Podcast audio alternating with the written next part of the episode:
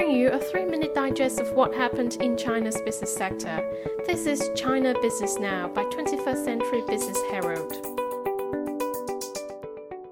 Hello everyone, I'm Stephanie Lee. Coming on today's program, China's August new bank loans exceed expectations as financial support for real economy increases. And JD.com ranks as China's biggest non-state business for the second year. Here's what you need to know about China in the past 24 hours. New bank loans in China almost quadrupled in August from July to an all time record of 1.36 trillion yuan, the central bank announced on Monday, signaling improvement in market expectations and sentiment and showed the effect of the country's increased financial support for the real economy. The outstanding yuan loans expanded by 17.44 trillion yuan in the first eight months of the year, compared with 15.68 trillion yuan recorded a year earlier, according to data that the PBOC released on Monday. As of August, the cumulative total social financing, a broad measure of credit and liquidity in the economy that includes bank loans, rose 9% year on year, primarily driven by the accelerated issuance of local government bonds and a recovery in bond market financing. The M2, a broad measure of money supply that covers cash in circulation and all deposits, climbed 10.6% year on year to 286.93 trillion yuan at the end of August, the data showed. The pace of growth eased from a rise of 10.7% seen at the end of July and also moderated from an increase of 12.2% registered at the end of August 2022. The M1, which covers cash in circulation plus demand deposits, stood at 67.96 trillion yuan at the end of August, up 2.2% year on year. And the M0, the amount of cash in circulation, went up 9.5% from a year ago to 10.65 trillion yuan at the end of last month newly added social financing, a measurement of funds that individuals and non financial firms receive from the financial system, came in at 3.12 trillion yuan in August, up from 528.2 billion yuan in July and 631.6 billion yuan more than the same period last year. Monday's data offers further proof that China's economic operation remains in a reasonable range, and with the effect of supportive policies gradually filtering through, financing demand of the real economy was enhanced, leading to the strong growth of August financial data, experts said, adding that the central bank might further cut the reserve requirement ratio in the last quarter of the year and enhance the use of structural and policy based financial instruments to spur investment and boost consumption. Moving on to some regional highlights. China's capital city took another step to bolster the ailing housing market by easing price controls on pre owned homes that were introduced to rein in the once white hot market. Authorities in Beijing's Haidian district, known for its prestigious schools, scrapped guidelines on the price range for pre owned homes, affecting properties in 29 neighborhoods. Media reported today, citing multiple sources.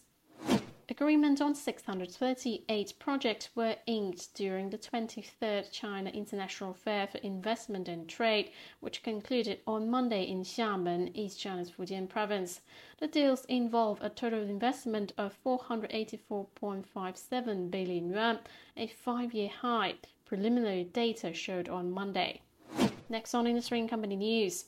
The All China Federation of Industry and Commerce on Tuesday released the 2023 list of China's top 500 private enterprises, with JD.com, Alibaba, and Hengli Group securing the top three spot respectively. According to a research and analysis report released alongside the list, the entry threshold in terms of revenue in 2022 for the top 500 private enterprises stood at 27.58 billion yuan, marking an increase of 1.21 billion yuan from the previous year. Notably, among these enterprises, 95 companies each achieved an annual revenue exceeding 100 billion yuan in 2022. Enterprises from Guangdong secured 50 spot with Amer International, Tencent, Vanke, and BYD ranking among the top 10, while Huawei did not participate in this year's running. Alibaba Group Holding will sharpen its strategic focuses on two main themes user first and AI driven, as the Chinese tech giant grapples with growing competition and a shifting internet landscape. New Group CEO Eddie Wu said. Wu, who assumed his new role on Sunday, wrote in an internal letter sent to employees on Tuesday morning, saying that as traditional internet models become increasingly homogeneous and face the competitive pressures of saturation, new technologies such as AI are emerging as new engine of global business growth. As part of its business transformation, Alibaba would strengthen its strategic investment in three areas technology driven internet platforms, AI driven tech businesses, and global commerce network, Wu said. AITO, a brand co-developed by Huawei and Seres, launched the new M7 SUV on Tuesday, which boasts a slew of cutting-edge technological features. Yu Chengdong, head of Huawei's Smart Vehicle Solution business unit, said the expense on the new model exceeded 500 million yuan. The model, available in five variants, sport Huawei's ADS 2.0 system, which enables high-level autonomous driving in both urban areas and on expressways without reliance on high-definition maps. The outstanding performance is attributed also to the combination of 27 sensors, including one piece of rooftop LiDAR and 11 high-definition cameras. The new M7 also features the Harmony operation system, which enables a smooth connection with the Huawei mobile phones. Prices of domestic flight tickets during this year's National Day holiday, which spans from the Mid Autumn Festival on September 29 until October 6, jumped 13% on average as of Tuesday, according to online travel and ticket platform Tongcheng.